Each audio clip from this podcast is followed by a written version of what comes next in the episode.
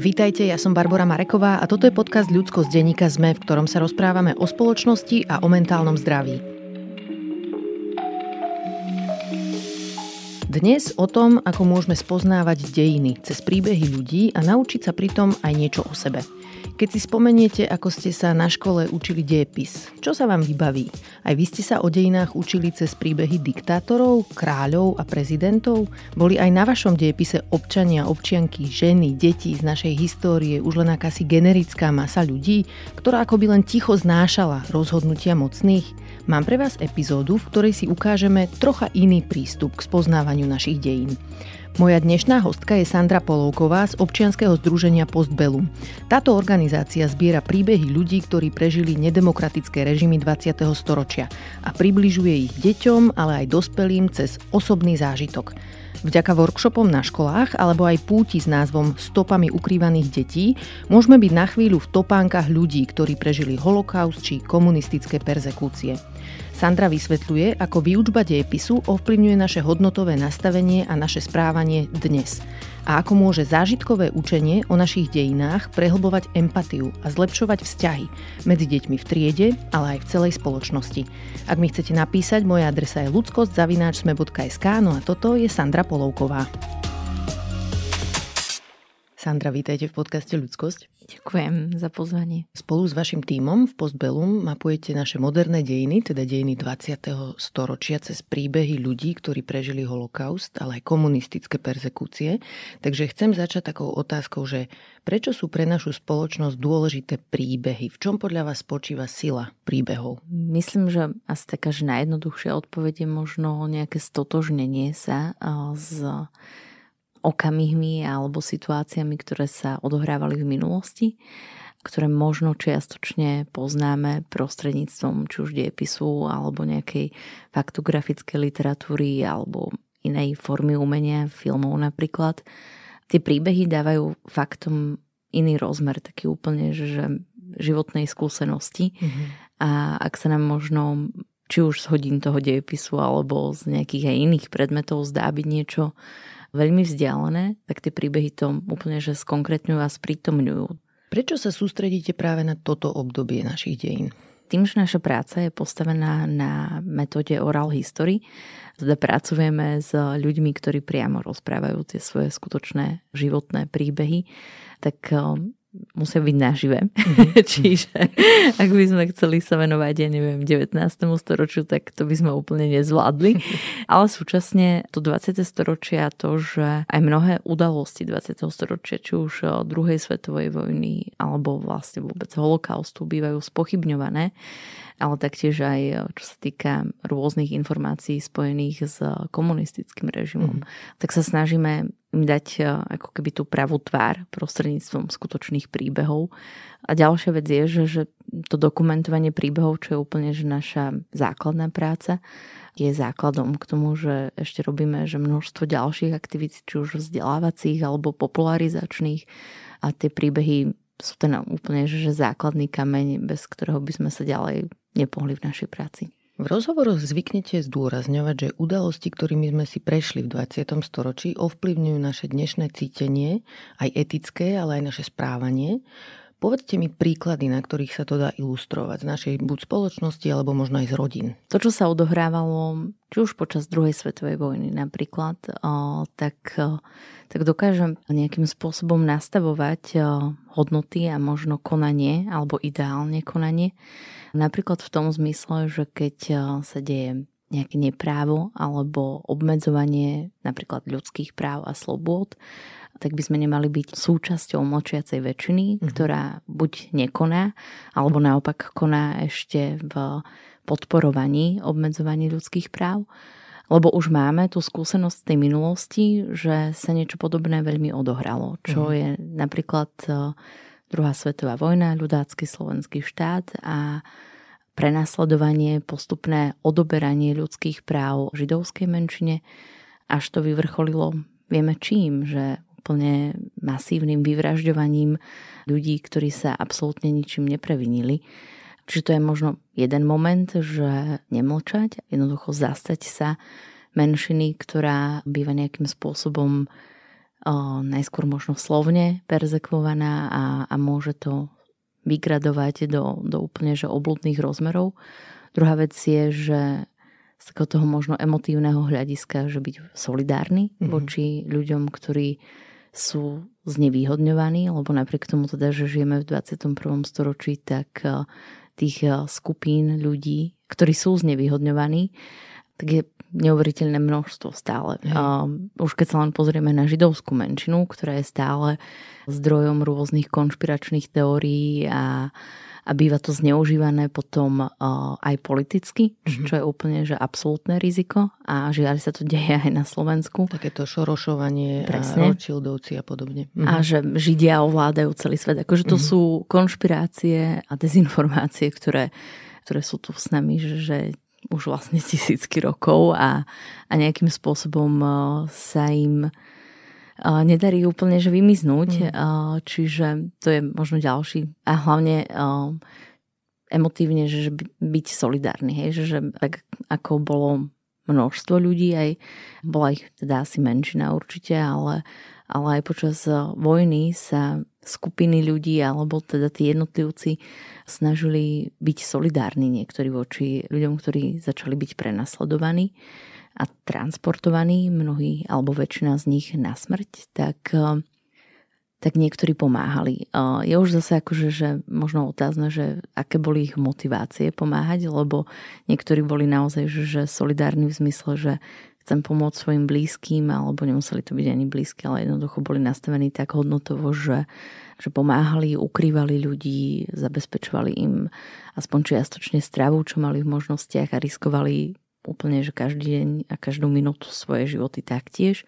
Ale potom tam poznáme teda aj prípady ľudí, ktorí pomáhali zištne mm-hmm. a, a že ľudí, ktorých ukrývali, tak im za to napríklad platili a, a poznám teda aj niekoľko prípadov, kedy v nejakom momente tých ľudí vlastne zradili. Čiže mm. predsa len sme ľudia so všetkými pozitívnymi, ale aj negatívnymi vlastnosťami a, a tie dejiny, moderné dejiny nám môžu povedať, že čo sa už vlastne stalo a čo by sa stať nemuselo opäť. Ak sa rozprávame vôbec o nejakom smerovaní k totalite a k nedemokracii, tak tých um, ako keby nástrojov na dosiahnutie toho cieľa, uh, že zrušenia možno demokracie, nie je že nekonečné množstvo, že to sú jednoducho nejaké nástroje alebo praktiky, situácie, ktoré sa už aj v tej minulosti že opakovali pravidelne a, a oni sa môžu opakovať opäť.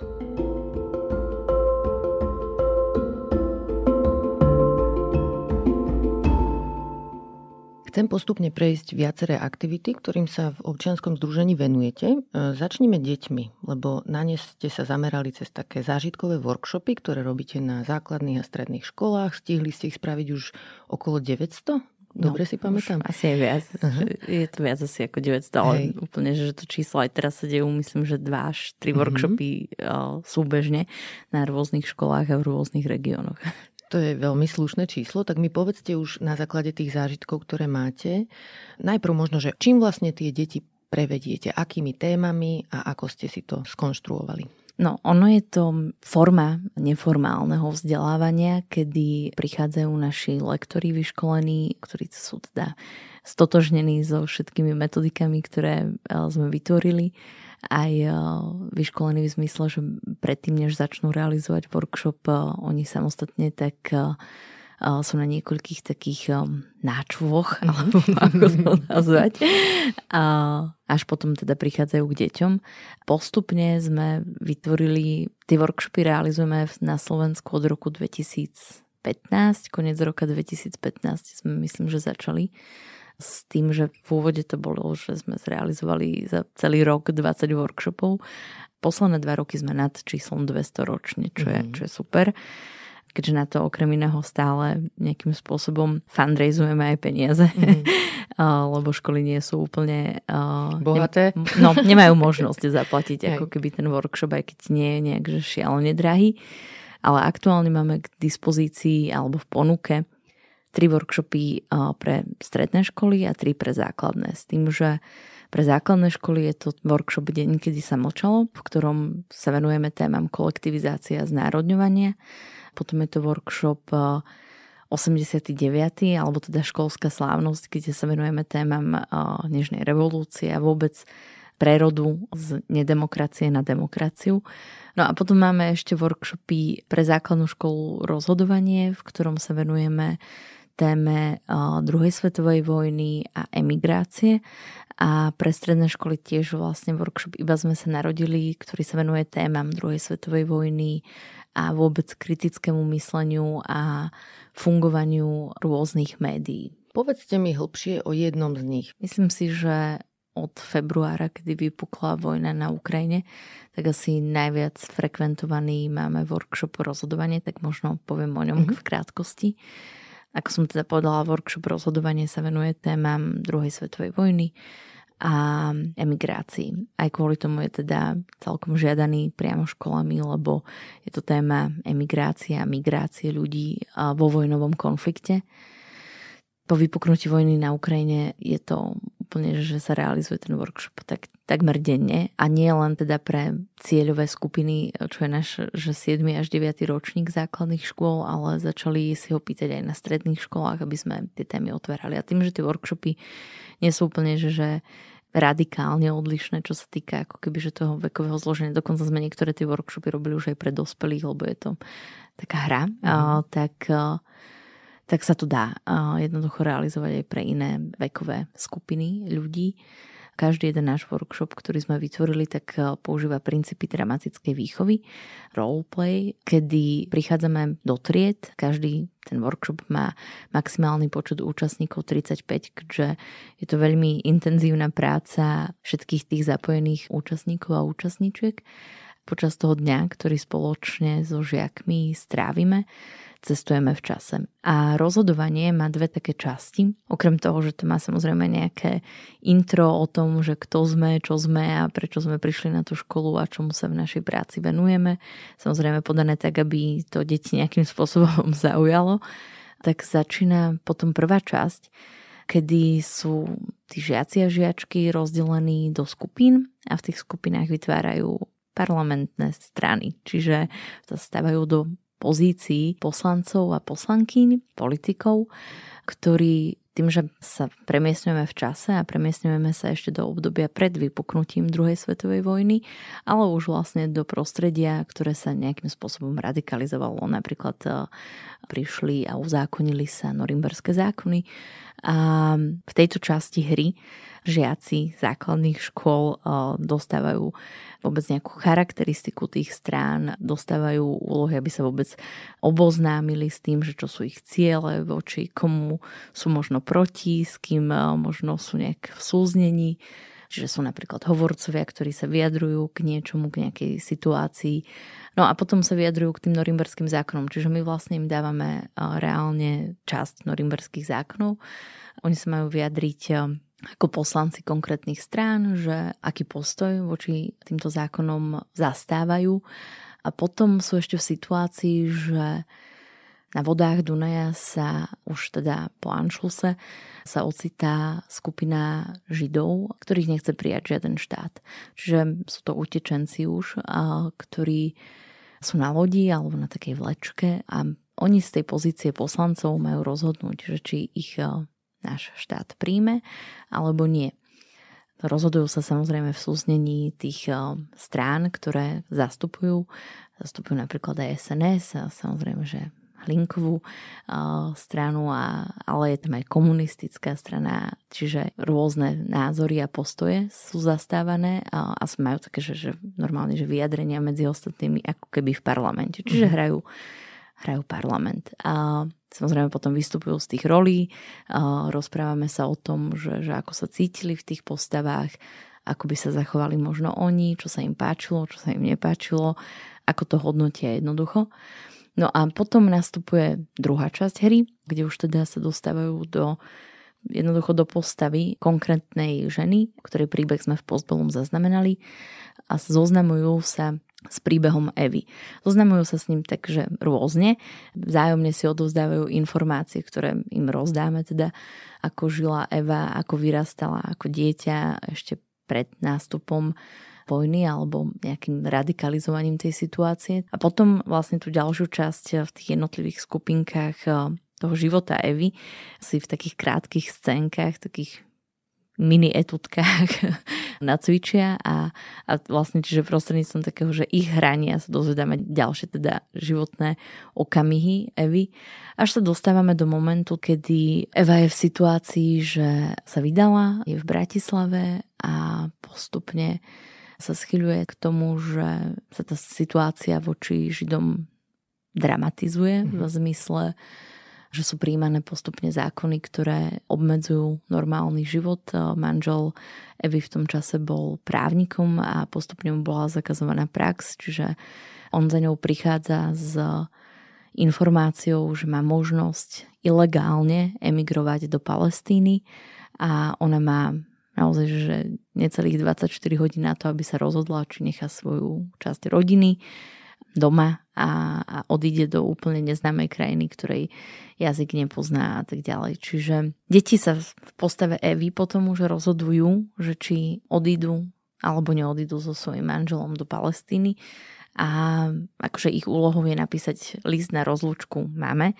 a potom sa rozhodujú, že či ho naozaj tej mame nechajú alebo ho roztrhajú a rozhodnú sa ostať. Mhm. Ono je to vždy zaujímavé sledovať, lebo vtedy nevedia, že ako sa Eva rozhodla, čiže je to naozaj že na nich a vznikajú veľmi krásne emotívne listy, ktoré vôbec už v tej postave Evy uh, deti napíšu svojej mame na rozlúčku. No ale rozhodujú sa sami, že či, mm. že či odídu a idú do toho rizika, predsa len už je to, že asi tretie alebo viac ako 3 hodiny sú s nami a už sú v tej hre a je to väčšinou tak, že úplne sú zosobnení s tou postavou. Stávajú sa situácie, kedy že všetci chcú odísť, kedy je to pol na pol, alebo kedy je väčšina ľudí, ktorí nechcú odísť, nechcú emigrovať. No ale my im potom povieme, že ako to bolo v skutočnosti. Čiže ešte okrem toho, že prečítajú niektorí, ktorí chcú tie listy pred triedou, tak, tak potom im povieme, a keby už nastúpili tí naši lektori, ktorí uh, rozpovedia ten príbeh, tým, že my sme natočili reálne ten príbeh mm. Evy, táto pani nám dala svoje denníkové zápisky z emigrácie do Palestíny, kedy teda boli na rôznych lodiach um, viac ako mesiac a cestovali ilegálne ako citróny, boli tam samozrejme už choroby, tyfus, potkaní, čiže bola to veľmi že komplikovaná cesta, nehovoriac o tom, že keď už prichádzali na územie alebo k územiu Palestíny, tak, uh, ktoré bolo teda ešte pod britskou správou, tak, eh, tak sa dokonca na tú loď strieľalo, čiže že bolo to naozaj že veľmi dramatické a teda ten záverečný moment, ktorý je taký katarzný, kedy my čítame vôbec eh, tieto denníkové zápisky alebo časti tohto denníka, tak eh, úplne, že v každej triede je také, že hrobové ticho, že, že by ste počuli úplne, že všetko, čo, čo sa tam deje. Mm-hmm. No a, a potom úplne, že na záver sa vystupuje úplne, že z postav a rozprávame, diskutujeme o tom, že čo sme počas toho dňa prežili, čo sme sa nové dozvedeli, a ešte som možno zabudla povedať úplne v tom úvode sa rozprávame o tom, že čo vôbec znamenajú, že termíny ako emigrácia, mm-hmm. čo pre nich znamená domov, či plánujú niekedy odísť, napríklad študovať do zahraničia, aké krajiny ich lákajú a, a tak ako keby úplne že v tej otváracej fáze otvárame vôbec tie témy, ktorým sa budeme počas dňa venovať. Ako na to celkovo deti reagujú? Máte pocit, že to funguje, že ten zážitok v nich nechá nejaký dlhodobý efekt? No to, či zanechá úplne že dlhodobý efekt, toto zmerané nemáme. Samozrejme, že vo väčšine tried sa nájde, nájdu ľudia, ktorí e, chcú vyrušovať, alebo sú jednoducho tí e, malí pánkači, ktorí e, budú si aj tak robiť, čo chcú. Väčšinou sa stane aj to, že, že aj tí najväčší vyrušovatelia sa tou hrou dajú stiahnuť. Mm-hmm sú to mnohokrát také, že až veľmi emotívne situácie, aj keď sa rozprávame hlavne po vystúpení z tých postav. Väčšina detí alebo mladých ľudí, aj tie akože spätné väzby nám dávajú veľmi pozitívne, alebo nám dávajú ešte také hodnotenie, oni anonimné na záver. A mnohokrát sa teda absolútne neuvedomujú, že, že sa celý čas učia mm. uh, niečo nové, o čom sa mnohokrát teda ešte ani neučili, lebo keď máme siedmakov, tak o druhej svetovej vojne sa neučili ešte vôbec. To sa učí na, v 9. ročníku, teda na konci. No a potom vlastne minulý rok sme spolu s agentúrou Tumius začali Takže robíte, že, že úplne profesionálny prieskum a vyhodnocovanie so zasiahnutou vzorkou, čiže s ľuďmi, ktorí zažijú naše workshopy, ale aj s nezasiahnutou vzorkou. A čo urobí ten workshop eh, v priebehu toho dňa, lebo my vlastne detská vypisujú také dotazníky hodnotové a postojové pred workshopom a aj po workshope, čiže vidíme ako keby, alebo snažíme sa merať, že čo ten workshop urobí v priebehu toho dňa. A a dá sa povedať teda definitívne, že už ten jeden deň mení to uvažovanie a možno nejaké, že, že postoje, ktoré študenti a študentky majú. Na webe máte taký jeden cieľ tohto vzdelávania, okrem iných, že prevencia šikanovania a zlepšenie klímy tried. V akom zmysle sa toto môže potom udiať? Ono sa to deje vždy, lebo vždy je v triede minimálne jeden človek, ale väčšinou sú aspoň dvaja ktorí sú nejakým spôsobom šikanovaní alebo sú nejak vylúčovaní z toho kolektívu. A tým, že každý ten náš workshop pracuje v skupinkách, ktoré my ich nerozdeľujeme, ale niekedy sa stane, že keď sa samozrejme, že tie skupinky kamarátov dajú dokopy a a máte tam minimálne jednu, to nazvime to fakt, že bankárskú skupinu, mm-hmm. alebo všetci chlapci sa zrazu dajú do eh, jednej skupiny a vy vidíte, že tak to nepôjde, tak sa ich trošku akože poprehadzujeme. A to vidíte aj v tej triede, keď tam prídete ako úplne, že neznámy človek, že kto kto je ten vylúčovaný alebo mhm. vylúčovaná, čiže sa snažíme ich zapojiť. A ono to v úvode mnohokrát býva, že zložité. Ja mám napríklad takú že priamu skúsenosť z Revúce, kde som robila na základnej škole workshopy a ešte šlo aj o rómske deti, ktoré úplne, že boli tam hodzaké narážky aj počas prestávok, alebo teda počas toho ešte, ako sme sa zoznamovali, ale nakoniec fungovali mm. v tej hre a fungovali veľmi fajn, lebo v napríklad workshope deň, kedy sa mlčalo, tvoria rodiny. Čiže uh, zrazu sa stanú nejakou postavou rodiny, ktorú síce iba hrajú, ale ale musia, uh, alebo nie, že musia, ale ono to vyplýva ako keby z tých zadaní, že, že ich smerujeme k tomu, aby sa začali minimálne k sebe správať pekne. Čiže my nevravíme, že vyriešime problém, ktorý je vážny v priebehu 5 hodín, Jasne. to sa nedá, mm-hmm. ale, ale minimálne ako keby robíme kroky k tomu, aby spolu komunikovali a, a jednoducho sa hrali. Čiže... Ešte k tej šikane, pozerala som si na YouTube Postbellum rozhovory viaceré, ktoré ste tam mali, máte a bol tam pán Juraj Štern, ktorý patrí vlastne, myslím, do druhej generácie preživších holokaustu a on vám vravel, že keď bol dieťa... Tomáš Štern, jeho otec Tomáš. volá Juraj Hej, Štern. Preto, preto som si poplýtla to meno Tomáš. A on spomínal taký zážitok z detstva, že kamaráti v škole v jeho prítomnosti povedali nejaký protižidovský vtip a on ich upozornil, že je žid a potom chlapci už tie vtipy neopakovali, čo je super výsledok, ale zároveň to poukazuje na nejakú potrebu osvety a nie len v tejto téme, ale celkovo v téme rešpektu. Vlastne, lebo ako aj vy hovoríte, že na školách sú rôzne deti a rôzne vtipy zaznievajú. Niektoré sú napríklad nejaké mizoginné o blondínkach alebo o rómkach a rómoch rôzne vtipy o queer ľuďoch, čiže všetky tieto deti sa môžu cítiť nejako dotknuté, vyčleňované. Zvláštne je, že ešte stále na každej stúškovej je taký ten akože geg, kde sa chlapci prezlečú do ženských šiat a všetci sa na tom ohromne zabávajú, takže keď už sme v tom 21. storočí, tak už tento folklór by sme mohli tiež troška posunúť, hovorím si ja. Úplne súhlasím. Sú to stereotypy a akože áno, tie deti sú super cute, zlaté, áno, ale uh, vedia byť aj dosť kruté hej, už hej, od hej, škôlky asi. Mm. Ale to Pozorujú niekde, dospelých. Áno, niekde museli vidieť, že to správanie jednoducho kopírujú. Hej.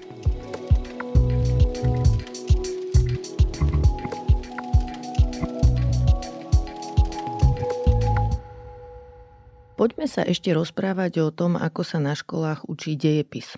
Ako to vnímate vy? Ja by som to asi nehodnotila úplne že pozitívne, aj keď, keď sa pozrieme na to, ako by sa mal učiť dejepis podľa teda nejakých uh, osnov alebo jednoducho daných vecí uh, ministerstvom školstva, štátnym pedagogickým ústavom, tak uh, my by sme mali žiť v jednej úplne že krásnej demokratickej spoločnosti, kde úplne každý všetko vie, čo sa odohralo. Všetci sme vyrovnaní so svojou minulosťou. Realita je úplne iná. Takže prichádzame do kontaktu s rôznymi učiteľmi, ale primárne tá naša skúsenosť alebo s ľuďmi, ktorými, učiteľmi, s ktorými spolupracujeme dlhodobejšie je tá, že sú to takí tí uvedomelí, ktorí sa snažia aj v rámci nadčasov alebo voľného času odovzdať eh, deťom čo najviac a aktivizujú ich aj v rôznych ako keby takých projektových aktivitách, čo je, poviem, možno príklad konkrétny uh, učiteľka zo Žiaru nad Hronom Zuzka Kohutová, ktorá so svojimi deťmi, svojimi deťmi, ktoré sa menia, ktoré sa dokonca menia, dáva stále do poriadku židovský cintorín v Žiari mm-hmm. nad mhm. Hronom, čiže sa stará o majetok, na ktorý tie židovské obce nemajú úplne že, že finančné zdroje a, a oni ho zveľaďujú a tým pádom sa učia akože že mnohým veciam a, a Zúza je ešte v tom super, že ona tie deti naozaj že, že učí a dáva im rôzne informácie prostredníctvom tých skutočných príbehov. No ale ak by som sa pozrela len sama na seba, čo som študovala normálne, že základnú školu v Poprade a strednú školu, gymnázium dokonca akože literárne gymnázium v Revúcej, tak v 20. storočiu sme sa na základnej škole na dejepise takmer nevenovali, mm-hmm. respektíve si z toho asi, že nič nepamätám, okrem toho nejakých akože, že fakt, že, že základov, že OK, prvá svetová vojna bola odvtedy dovtedy, druhá odvtedy dovtedy Hej. a bol holokaust. Tak na strednej škole to bolo síce o niečo lepšie, ale, ale aj tak to bol kúsok. A keď sa naozaj že rozprávame o tom 20. storočí, a to, to je reálna skúsenosť, ktorú my máme na školách, keď sa rozprávame s pedagógmi, teraz tu ešte máme za sebou v úvodzovkách eh, covidové obdobie, ktoré tu stále nad nami vysí, eh, tak to vyučovanie o 20. storočí je, je úplne že odsúvané na poslednú až po poslednej koľaji, eh, kedy mnohokrát eh, to nestihajú, je to zrazu, zrazu vlastne strašne veľa, čo sa odohralo počas toho 20. storočia. Hej. Relatívne za naozaj krátky čas sa toho odohralo dosť veľa. Je to teda primárne o memorovaní faktov a teraz akože tie decka de facto musia namemorovať svetové dejiny, ale potom aj konkrétne, že štátne dejiny, dejiny toho nášho úplne, že konkrétneho geopolitického priestoru a je to až nereálne. A ešte k tomu by mali mať akože, že zaujímať k tomu nejaký postoj, možno len snažiť sa učiť, uvažovať o tom, že čo sa odohralo, ako to hodnotiť, ako ako diskutovať, ako argumentovať a, a to, že sa to de facto nedieje, že my nadmernú väčšinu času, a to sa to hovorím teda o tých školách, ktoré sú napríklad akože gymnázie alebo tie akože výberové stredné školy a základné školy, to, čo je dané našim štátom, je naozaj to, že, že žiak 9. ročníka alebo žiačka 9. ročníka by mali vedieť všetko, čo sa odohralo až do roku 93, aj po 93. Mm-hmm. Mali by vedieť o tom diskutovať, viesť akože že úplne vážne diskusie, ale my keď prichádzame na stredné školy k štvrtákom a keď povieme vôbec len pojem, že znárodňovanie a mhm. kolektivizácia, mm tak to je hrobové ticho. Už teraz sa nám stáva dokonca, že keď povieme, že 17. november a rok 1989, čo sa odohralo, tak je ticho a mhm. niektorí mm-hmm. ľudia to vygooglia, že, uh-huh. Čo sa odohralo. To sa nám stalo vlastne aj prednedávnom uh-huh. v novembri. Čiže ono by bolo pekné, ak by sa dokázalo zvládnuť to, čo je dané v tých osnovách a v tom ako keby štatúte, ale ale tá realita je úplne iná. Strašne veľa času sa venuje dávnym dejinám. A Cyrila metód, hej? Že skôr aj to, ale nejaký... aj, um, akože môžeme ísť ešte ďalej v tej, v tej histórii. Aha. Ja nevravím, že, že je to niečo, čo by sme nemali vedieť, ale, ale to, čo nás dnes určuje, čo prežili ešte naši starí rodičia alebo prastarí rodičia a teraz akože, dobre, keď deti narodili v roku 2005, tak už tých ľudí nemali ani možnosť vidieť, ale Hej. stalo sa to stále, že pred 100 rokmi alebo pred 50 rokmi a že nepoznáme to a to ešte stále dokáže ovplyvňovať tú súčasnosť. Takže mm.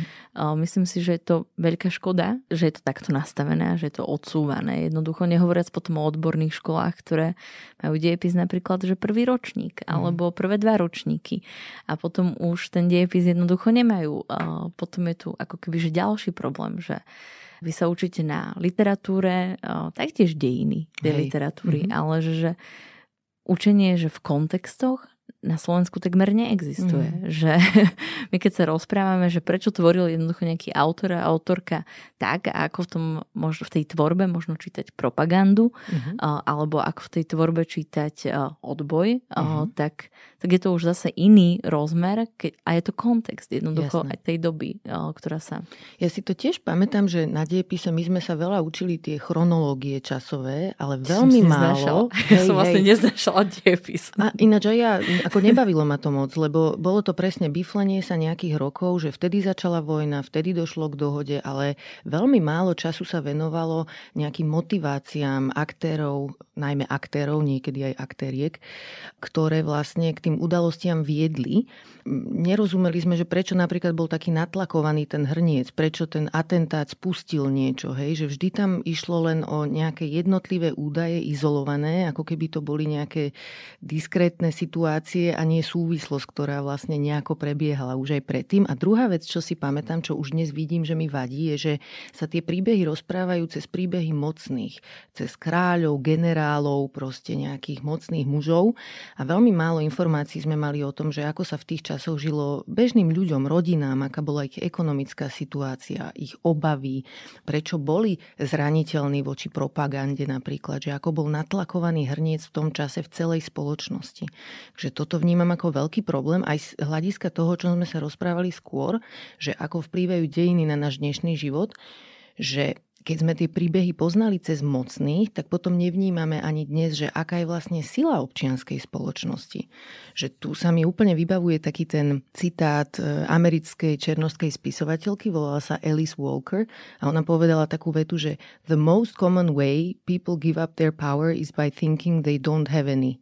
Že najčastejší spôsob, akým sa vzdávame moci, je, že si myslíme, že žiadnu nemáme. Ja si myslím, že toto je dodnes problém a že k tomu prispieva aj to, ako sa učíme diepis dejepis. Mm-hmm. Ináč, a keď pekne už teda... ste to povedali. Ďakujem pekne.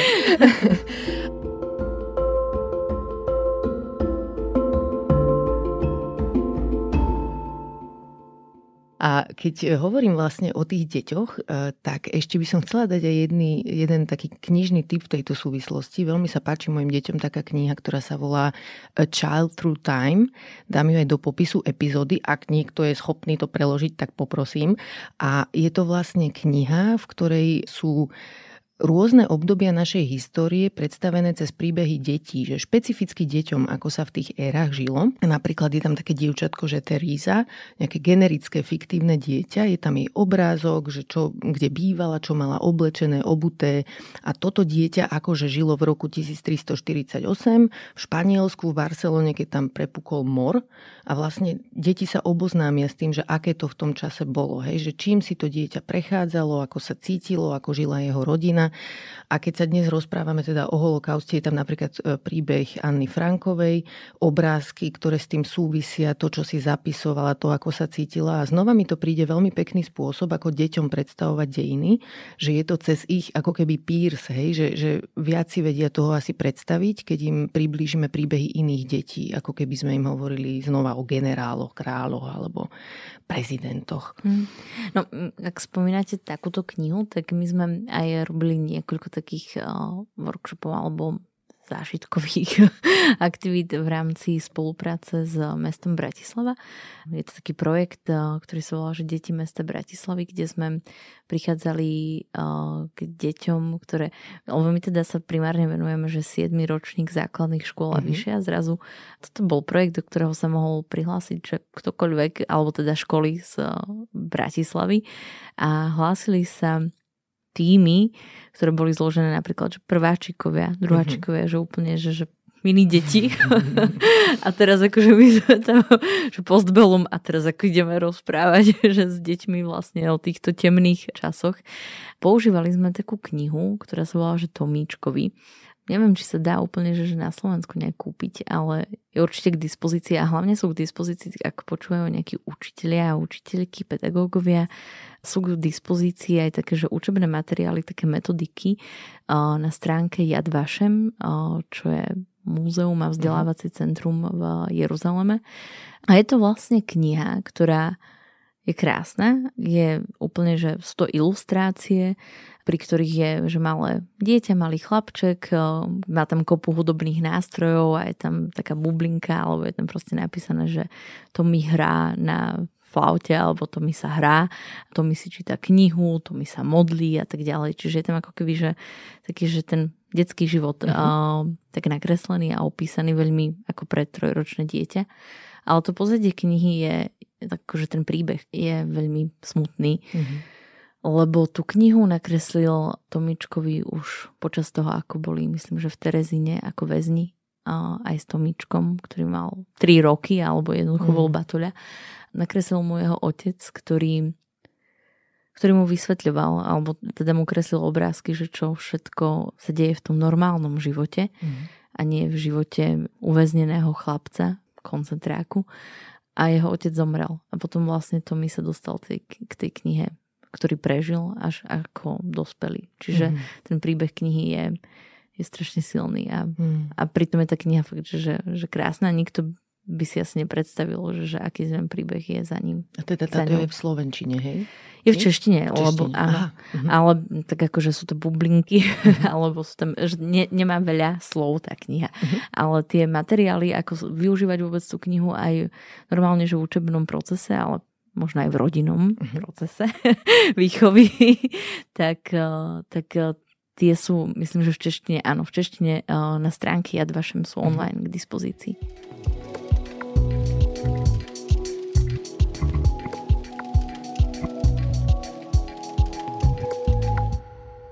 Okrem zážitkového vzdelávania detí robíte aj vzdelávanie zážitkové dospelých. Máte v portfóliu takú veľmi zaujímavú púť, ktorá sa volá Po stopách ukrývaných detí, ktorú ste zostavili na základe príbehu súrodencov 12-ročného Eliho a jeho malej sestry Ester ktorí ako deti prežili na Slovensku holokaust takže sa vlastne ukrývali v horách.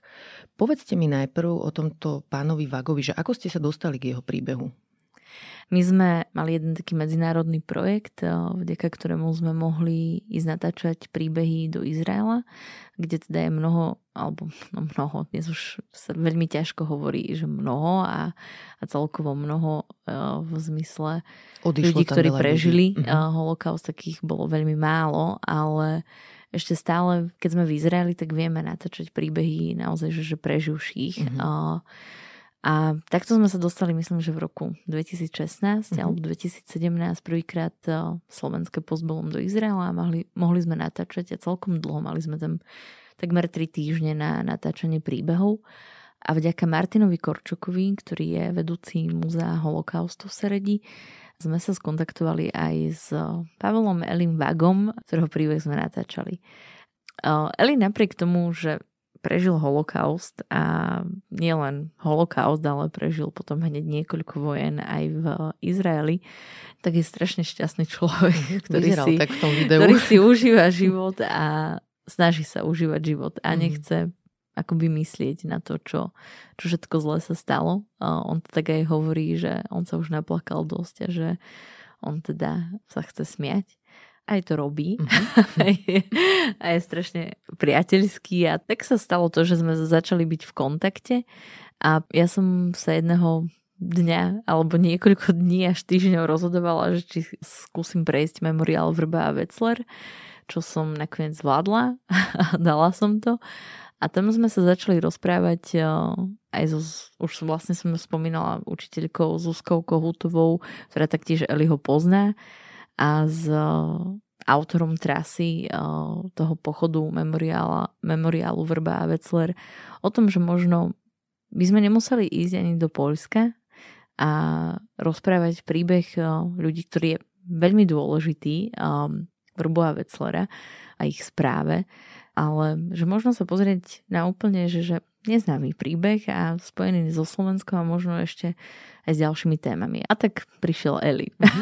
Ale toto e, by som chcela vedieť, že on si tak detálne vlastne pamätal e, z detstva, že akú trasu vtedy prešiel, mm. alebo je to približná trasa? Ako ste to skonštruovali? Konkrétna trasa už, kedy kráčame, tak tá nie je úplne že, že konkrétna. Mm-hmm. Vieme len odkiaľ kam. Okay. A my už teraz musíme nachádzať jednoducho tie cesty, lebo tie cesty sa za tých uh, takmer 80 rokov trošku zmenili. Uh-huh. Uh, ale teda ale... idete aj lesom, potom ano. idete aj kúsky, ste niekde v múzeu alebo v meste. Snažíme sa celkom akože kopírovať aj prostriedky dopravné, uh-huh. ktoré, ktoré použili v tom čase. My sme to chceli úplne, že pôjdeme aj z Vrútok do Serede vlakom, ale to zo spojmi našich železníc nie je reálne, takže... Ale teda celkovo je to 100 kilometrov. Je to viac, je to viac? že okolo 130 kilometrov. Uh-huh. Um, ja mám každý rok pocit, že ich je tých kilometrov nejak viac.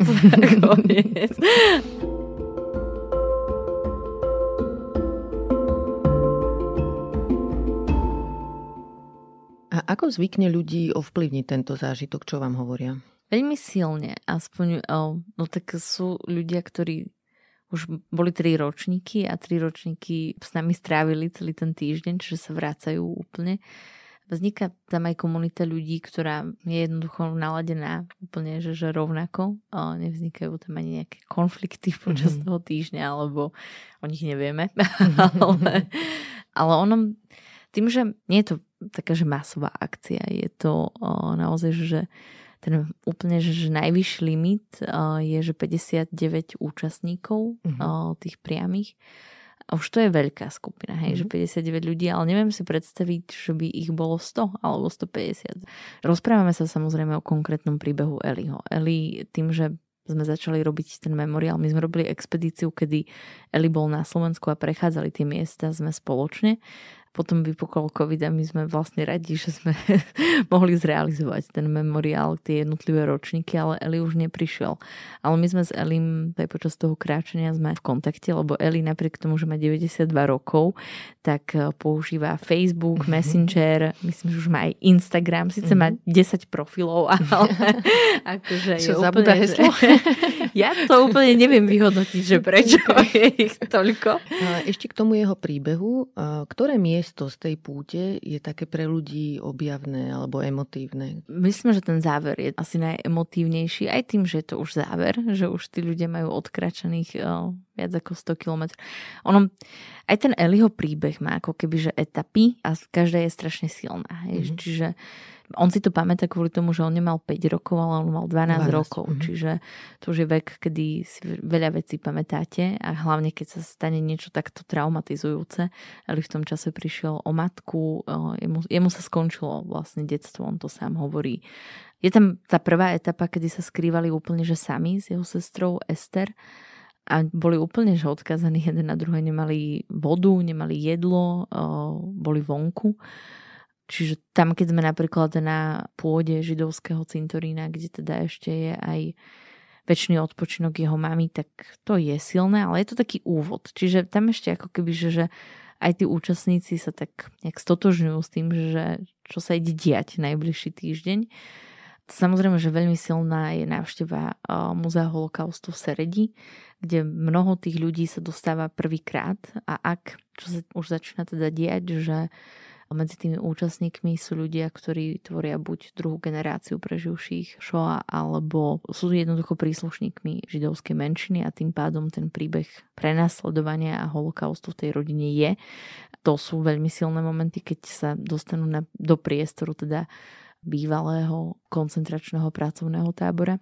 No a potom myslím si, že ako keby, že ten úplne že najemotívnejšie momenty sú tie je posledné dni alebo ten úplne, že posledný deň, kedy my sa dostávame v lesoch bez signálu k domčeku, ktorý vlastne stále stojí ten pôvodný, kde žila rodina Vaculčiakovcov, ktorá vytvorila úkryt na niekoľko mesiacov v tých horách Elimu, ale aj jeho ďalšie rodiny, to bola už taká, že 10 až 12 člená skupina ľudí. Ten bunker už neexistuje, alebo ho jednoducho nevieme nájsť a senil s najväčšou pravdepodobnosťou za ten počet rokov. A potom je ako keby ten, že veľmi emotívny moment, keď sme už na Čiernom balogu aj ten taký, že, že záverečný, e, moderovaný, aj kultúrny program, aj pre verejnosť, že, čiže tam vlastne ako keby sa už narúša aj tá intimita tej skupiny, čiže prichádzajú tam ľudia zvonku. A niektorí ľudia, ktorí ten týždeň s nami strávili, tak e, keď chcú teda, tak zdieľajú tie svoje zážitky a skúsenosti z toho týždňa a to sú, a Eli to celé počúva. Je, je s nami ešte teda minimálne online spojení Takže to sú asi tie že, že najsilnejšie momenty. A tým, že celkovo ten memoriál vznikol aj kvôli tomu, že my sme si teda vybrali príbeh Eliho, lebo ten príbeh je zaujímavý a hovorí ako keby o mnohých tých aj etapách vojny, aj postoja slovenského ľudáckého režimu voči Židom, ale hovorí aj o tej solidarite a o hľadaní hrdinov v, mhm. v veľmi ako keby ťažkej mhm. dobe. Čiže preto sme si ho asi vybrali, ale tých príbehov ľudí, ktorí boli ukrývaní a ktorých e, útočiskom sa teda stali naozaj, že, že slovenské lesy a hory, tak, tak tých je, že, že o mnoho viac. A, a teda niektoré máme zdokumentované a, a prostredníctvom tej intimity, tej skupiny alebo v tej intimite uh, sa snažíme rozprávať aj tie ďalšie príbehy. Mm-hmm. Čiže nehovoriac o tom teda, že hovoríme o deťoch, ktoré, ktoré sú taktiež súčasťou vojny a dnes to žijeme.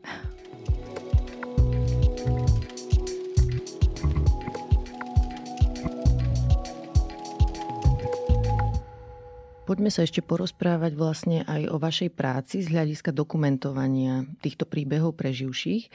Odborníci a odborníčky na mentálne zdravie zvyknú zdôrazňovať, že spomedzi rôznych typov traumatizácie je najvážnejšia práve taká, ktorá bola spôsobená ľuďmi.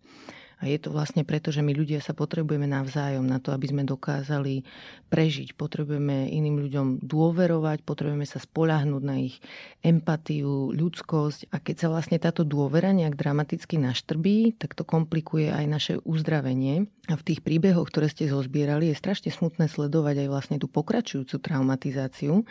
Konkrétne to, čo preživších čakalo po vojne, po návrate z koncentračných táborov, domov do svojich miest a dedín, lebo vlastne častokrát ich vlastné byty, do ktorých sa chceli samozrejme vrátiť, boli obsadené alebo majetok bol ukradnutý a čakalo ich mesto, v ktorom žili ľudia, ktorí ich počas nechceli, vojny no, a nechceli, udávali a mhm. neskôr ich tam nechceli naspäť. Mm-hmm. Čo je znova nejaká taká no, spoločenská zrada, by sa to dalo nazvať. Čiže čo vám vychádza z tých rozhovorov, že ako vlastne oni s týmto sú schopní sa nejako vysporiadať, ako, ako to vnímajú a cítia? Ja ich obdivujem za to, že, že je to náročné si vôbec čo i len predstavovať, že by sme zažili to, čo sa dialo počas holokaustu. To, že to dokázali robiť ľudia, tak, tak to je ďalšia vec. To, že tí ľudia, ktorí prežili a prežili fakt, že zázrakom, že to je to je osud. Ja neviem asi, ako inak to um, pomenovať, že, že vôbec prežili. A že o tom sú schopní rozprávať tak to je ďalšia akože že mm. šialená odvaha. A oni s tým žijú, že, že vždy, že mm. denne uh, snažia sa zabúdať samozrejme, ale nie je to možné zabudnúť, keď sa vám deje to, že, že prídete úplne o všetko, o Hej. akúkoľvek svoju identitu vlastne. Ľudia prichádzali o svojich najbližších, o svoje deti, ktoré im boli pred očami vraždené a mm.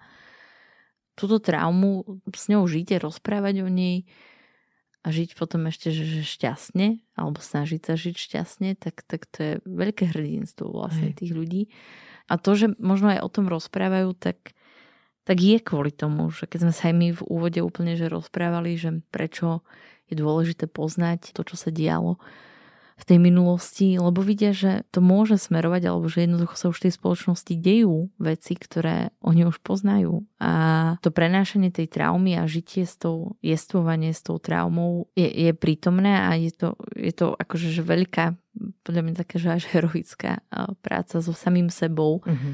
A teda mnohí tí ľudia samozrejme, že majú lekárskú pomoc. Teda v Bratislave napríklad je domov pre dôchodcov alebo pre seniorov, ktorý vznikol s tým, že sú to seniory, ktorí prežili holokaust, mm-hmm. uh, Ohel David, kde teda je tá práca uh, terapeutov, arteterapeutov, čo je, ona je kľúčová aj pri už to poviem, že v desiatich úvodovkách obyčajných seniorov, lebo všetci Jasne, naši seniory áno. zažili nejakú nedemokraciu alebo jednoducho sú seniory a, a potrebujú možno, že viac tej ako keby, že psychickej podpory, pomoci mm. a nielen seniory by the way. Ale v tomto prípade alebo v týchto prípadoch je to ešte dôležitejšie a napríklad v tom oheli tá práca je že, že veľmi kľúčová o, terapeutov, ktorí, ktorí sa seniorom venujú. Ešte mám chuť aj spomenúť možno čísla niektoré, aby sme si to dali do perspektívy, že pred druhou svetovou vojnou na Slovensku žilo 130 tisíc ľudí, ktorí sa hlásili k židovskej národnosti alebo k židovskému náboženstvu. Potom prišla vojna, 105 tisíc z nich bolo odvlečených a zavraždených a čas neskôr aj emigroval, lebo už tu nechcela žiť, nedivu. A. Ešte aj pred vlastne vojnou niektorí o, občania, teda aj židovskej Hej, národnosti stihli, stihli uh-huh. emigrovať. Čiže vlastne čo treba povedať je, že väčšina z tejto komunity z nášho územia zmizla fyzicky, ale ešte je dôležité vnímať aj ten kultúrny rozmer, že vlastne došlo k ničeniu pamiatok, takže mnohé veci nevidíme, ktoré tu kedysi boli a mohli nám toto obdobie pripomínať. A, a to ničenie pokračovalo aj počas režimu ďalšieho. Všetky synagógy. No. Už len veľká synagóga v Bratislave na Rybnom námestí, kde dneš, dnešný pamätník uh-huh. tak zmizla kvôli novému mostu. No. no a teda vlastne dneska sa u nás k židovskej národnosti alebo náboženstvu hlási no. koľko ľudí? Myslím, že to posledné ščítanie bolo že nejakých 2000 uh, niečo. Mm-hmm. Alebo tak do 3000 uh, ľudí sa Čiže aj, aj toto, aby sme vnímali, že to je tak malá skupina ľudí dneska, že to je naša povinnosť sa k tomu vracať v mene všetkých tých, čo tu žili a otvárať tieto príbehy, lebo to sú ľudia, ktorí tu boli doma a boli pripravení o všetko.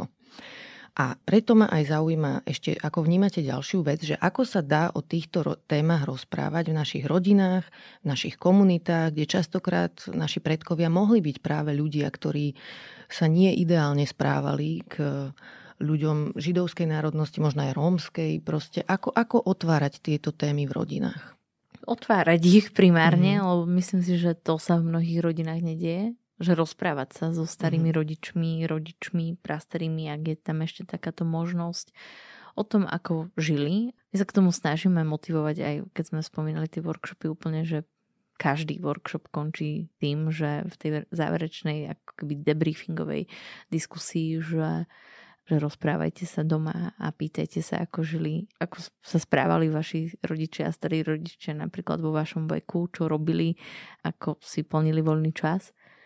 Um, a vidíte vlastne, keď sa rozprávate s deťmi, že či vplýva tá rodinná história na názory mladších generácií? Že keď boli v rodine nejaké ľudácké tendencie, tak e, cítite to, že je tam aj korelácia s tým, ako tie deti tie témy vnímajú? Nie je to až tak viditeľné, alebo nie je to tak, že rozšírené. Mm. Že, že nedá sa to možno že nejakým spôsobom že zgeneralizovať, ale sú prípady, kedy áno, príde mladý chlapec alebo dievča, že ale ten Slovak štát bol super, lebo však môj detko to hovoril. Mm-hmm. A to je možno, že už úloha nás, alebo tých ľudí, ktorí sú ako, školského systému. Áno, že nestalo prvýkrát takéto tvrdenie, mm-hmm.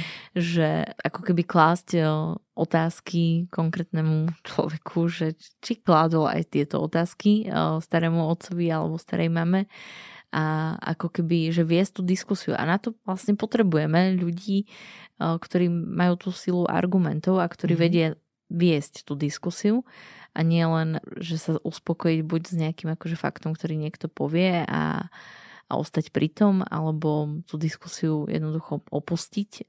Čiže ako sa s tým vieme vysporiadať a ako vieme o tom komunikovať. Mm, ja si myslím, že poviem to asi, že, že budem konkretizovať, že na mne, mm-hmm. lebo a ja som teda mladšia ako moji starí rodičia napríklad.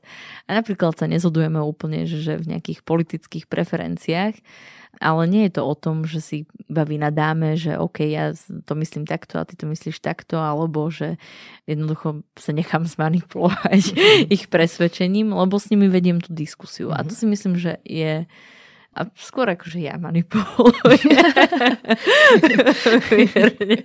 ale nie, že manipulujem, ale snažím sa vysvetľovať, že, že prečo je to uh, nesprávne a mhm. prečo by sme sa mali možno ako keby že pozerať na to všeobecnejšie a tak ďalej. No čiže a rovnako aj keď sa rozprávame v tých rodinách, že, a to, to rozprávame taktiež mnohokrát aj uh, deťom na tých workshopoch priamo, ale aj na rôznych diskusiách, ktoré robíme, že keď sa pozrieme napríklad na životy našich starých rodičov alebo prastarých rodičov, ktoré boli jednoducho v režime, boli v nedemokracii, kde bola jedna strana vládna, kde nebola možnosť výberu z iných strán, kde tie voľby boli fraškou. Museli neboli... sa ľudia pretvarovať mnohí, ano, nemohli byť autenticky, povedať, a, čo si myslí. A teraz akože, že máte napríklad online k dispozícii archívy UPN, EŠTB a tak ďalej, kde vy sa dozviete vlastne veľa informácií možno aj o svojej rodine, aj keď e, sa ich nepýtate doma, ale zrazu sa ich dozviete online, mm-hmm.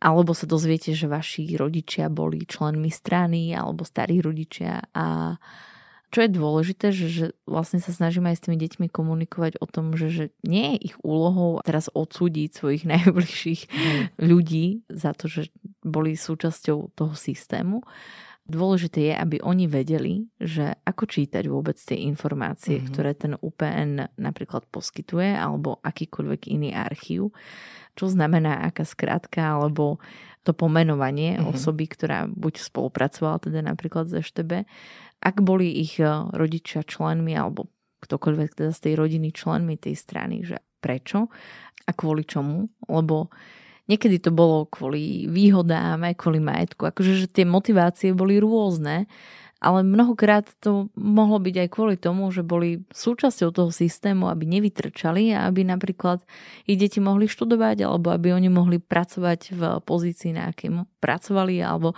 akože fungovanie v tom režime a prispôsobovanie sa tomu režimu je, je niečo, čo vlastne akože my nemôžeme nejakým spôsobom, že hodnotiť, že OK, toto si proste nemal urobiť a, a mhm. dávať nejaké kázanie.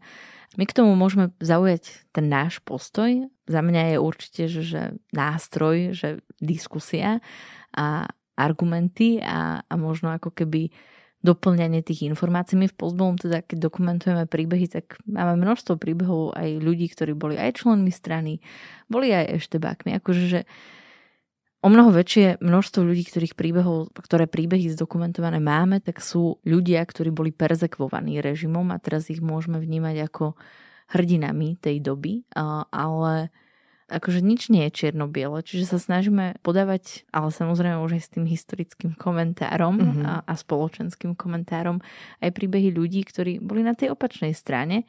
Je ich málinko.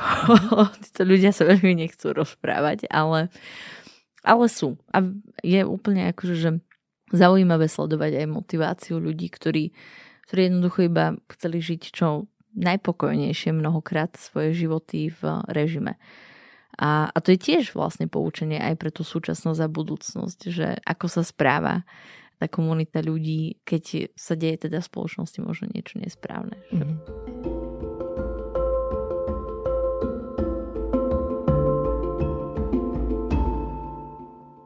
Blížime sa k záveru, takže sa vás chcem spýtať, že ako sa o seba staráte?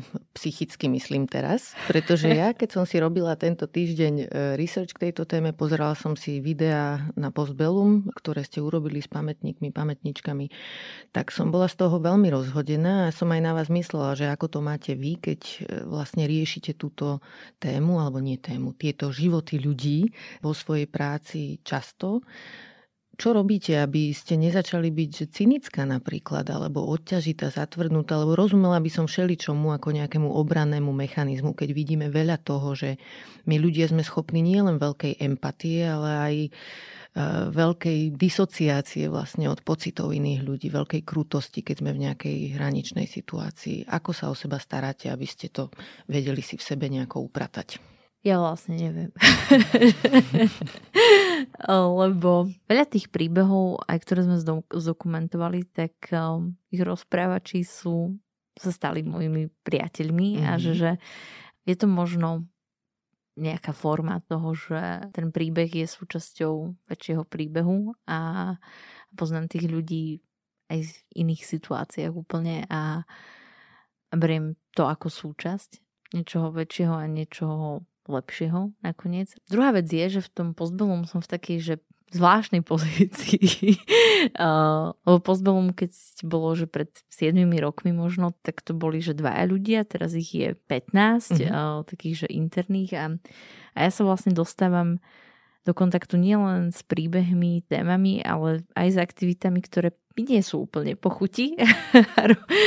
Hlavne teda nejakými, že nie, že administratívny, ten fundraising je ešte celkom kreatívna činnosť, okay. ale skôr mám na mysli administratívu, ale že jednoducho ako keby mám tie príbehy a tie témy kontexte aj toho, že, že ja vlastne aj v tej riadecej ako keby pozícii musím motivovať ten tým, aby nevyhorel. Čiže robíte aby... rôzne veci, hej? že nie, nie, nie ste zahlbení len do tých príbehov samotných. No, tie príbehy ale... sú úplne, že, že súčasťou každej aktivity mm-hmm. a mhm. každej témy, ktorú, akože tá téma je, alebo tie témy sú súčasťou každej aktivity, ale ja sa musím snažiť ešte motivovať ľudí v tom týme, aby neprepadli mm-hmm. tým témam.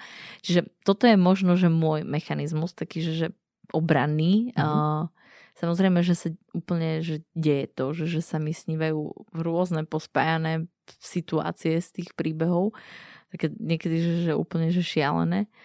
A teda ja sa snažím minimálne posledných už takmer rok vybíjať si ako tú moju moje vnútro aj že nejak fyzicky, čiže... Mm-hmm, šport, hej? Mm-hmm. Mm-hmm, to je super. Teraz sme si robili srandu.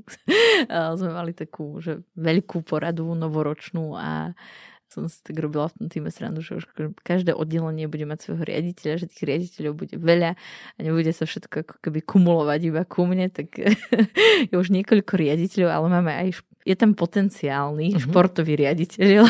že máme ten memoriál s topami ukrývaných mm-hmm. detí, tak je to ešte aj beh pre pamäť národa. Aha. Čiže som zvedavá, že aká športová činnosť. Ale je to taká forma asi kalkaga tie, teda tiež. Ďakujem vám za celý tento rozhovor aj za vašu prácu. Je veľmi zaujímavá, užitočná, je skvelé, že to robíte. Držím vám palce aj do budúcna. A tento rok bude tiež tá púť stopami ukrývaných detí? Áno, bude od 16. do 23. júla a myslím, že posledných 8 miest už v tom navýšenom teda počte 59 ľudí, takže... Čiže treba sa registrovať mm-hmm. vopred. Dobre, tak šupujte na stránku všetci, po zbelum a teda všetci u 8, ktorí to stihnú, čo sa o to pobijete. A ešte nám na záver odporúčte prosím nejakú dobrú knihu. Dobrú knihu. Um, Počula som už desiatky príbehov ľudí, ktorí, ktorí prežili holokaust. Mnohí sú kamaráti, ale teraz čítam knihu Moruša a vlastne ju čítam už takmer pol roka, lebo ju neviem dočítať, lebo... Tak to je dobrá kniha, či zlá? Je, je, je veľmi dobrá. Um, ale začiatku, nemáte čas. Nie, nie, nie. Práve, že by som ju chcela čítať, ale je to príbeh Iboji, ale aj rodiny. Um, jej sestra Ibojina sestra je vlastne Dalma Špicerová, ktorá Aha. zomrela prednedávnom a Dalma od nás dostala aj cenu pamäti národa. Mhm. Aj, aj sme sa teda poznali a poznám sa s rodinou uh, Dalmy, s Michailom, uh-huh. so Zuzkou a tak ďalej. Čiže je to možno aj že, že takže súkromne uh, uh-huh. náročné pre mňa čítať, ale z druhej strany je to akože pre mňa veľmi náročné čítať kvôli tomu, že je to brilantne literárne napísané, že akože že naozaj, že po dlhej dobe je to aj pekná slovenčina. Aj, sa vyžívate aj v tej forme, hej? Ale, a, no, uh-huh. a to je na tom ten prúser, lebo um, kým Iboja opisuje detstvo uh, na Liptove, tak je to krásne, sú to opisy a aj také, že vnútorné opisy vôbec uh, prežívania mladého dievčaťa, ale keď uh, máte tieto brilantné opisy, už keď uh, ste väzenkyňami v Auschwitzi, tak je to šialenstvo, že, že, že je strašne náročná tá kniha na to, aby som ju čítala, aby som ju dokázala čítať nejak akože sústavne. A preto možno odporúčam ešte knihu Ľudskosť, ktorú určite už ste aj mali už nejakých aj raz bola odporúčaná, hej, hej. ale, ale myslím si, že jedna, akože to, že som prečítala túto knihu aj vzhľadom na to, čo všetko sa odohralo na Slovensku, tak ma nejakým spôsobom drží pri živote a, mhm. a snažím sa aj v tom najväčšom zle viacať asi nejakú mieru ľudskosti. Aj tieto knihy dám do popisu epizódy.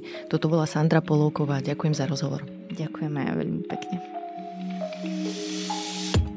Ďakujem, že ste počúvali podcast Ľudskosť o vplyve rodiny a spoločnosti na mentálne zdravie teším sa na vás o týždeň. Nová epizóda vychádza každý štvrtok a nájdete ju v podcastových aplikáciách Apple, Google, Spotify alebo aj na stránke sme.sk. Ak sa vám podcast páči, šupnite nám 5 hviezdičiek, pomôžete nám tým dostať ho k viac ľuďom. Na výrobe tejto epizódy som spolupracovala s Adamom Blaškom a moje meno je Barbara Mareková. Ak mi chcete napísať, budem sa tešiť. Moja adresa je ľudskost zavináč sme.sk. No a vidíme sa aj v podcastovom klube Denníka Zme na Facebooku.